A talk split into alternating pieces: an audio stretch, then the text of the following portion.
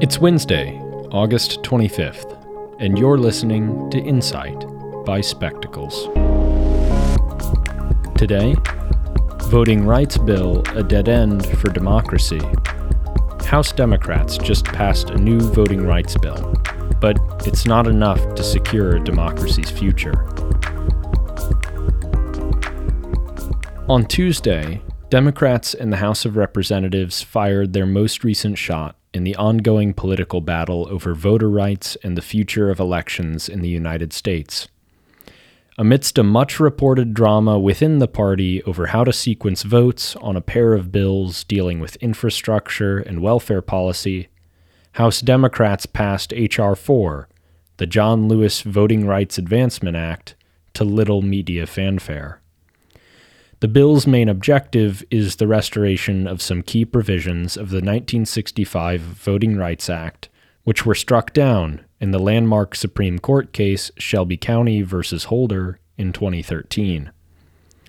The bill contains two key provisions worth summarizing. First, it establishes a more rigorous system for preclearance, the prevention of state and local governments from discriminating against minority voters from voter registration accessibility to polling place availability.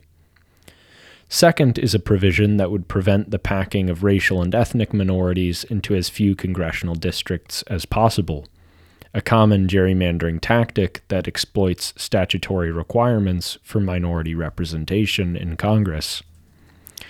But the real significance of H.R. 4 is not its potential for impact, but the likelihood of its failure. The bill has a near zero chance of passing the Senate. Other pieces of voting rights legislation introduced by Democrats face similarly long odds. Without those bills, the GOP will almost assuredly benefit, especially in the face of an ongoing attempt by Republican controlled state legislatures to restrict access to the vote. All told, as of May, legislators introduced 389 restrictive bills in 48 states. In Arizona, Florida, and Georgia, Republican controlled state governments have enacted bills that make it harder to reroute ballots cast in the wrong precinct, increased restrictions for absentee voting, and reduced the number of drop off boxes available to voters.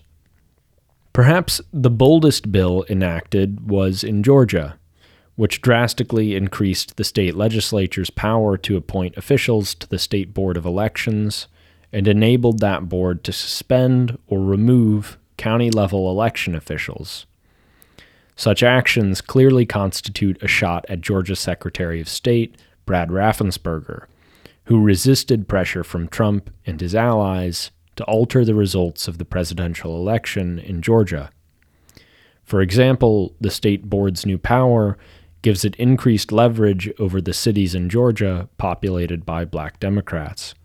Even worse for Democrats, a history of gerrymandering at the state level has given Republicans massive power to draw congressional districts in their party's favor, something that H.R. 4 would do little to diminish, even if it were passed.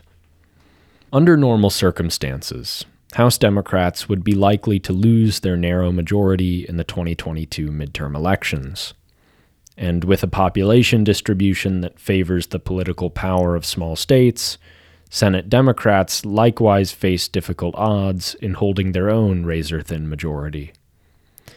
But it's not just the 2022 elections that may be decided now, but the next decade and beyond. The GOP is increasingly signaling that it is satisfied with, even desirous of, acquiring and holding on to political power without winning popular majorities. The merits or failings of conservatism aside, this is a disturbing sign, all the more so because the party effectively possesses the latent power to do so.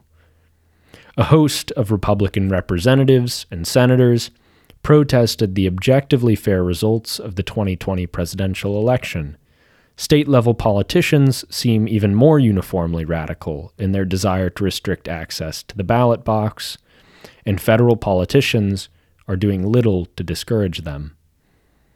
It may happen in increments, But the United States could well be sitting on the precipice of what academics call competitive authoritarianism, in which elections are held, but only one party has any meaningful chance of winning, regardless of whether or not it enjoys majority support.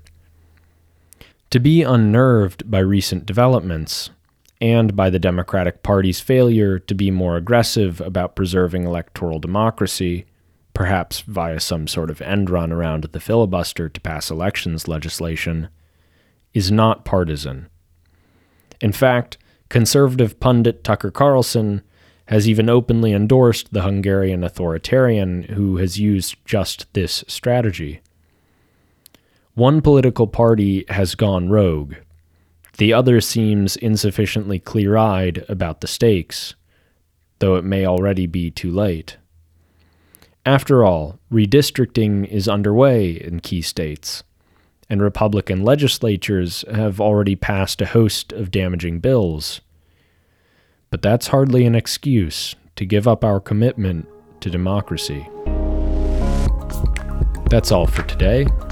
If you enjoyed, consider subscribing to Spectacles Out Loud to hear each new article of insight and focus read aloud.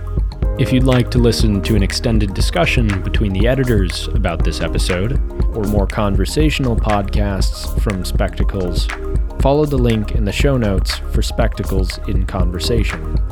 If you'd like to read or comment on this article, you can also find a link in our show notes to our website, where you can also subscribe to our newsletter if you haven't already.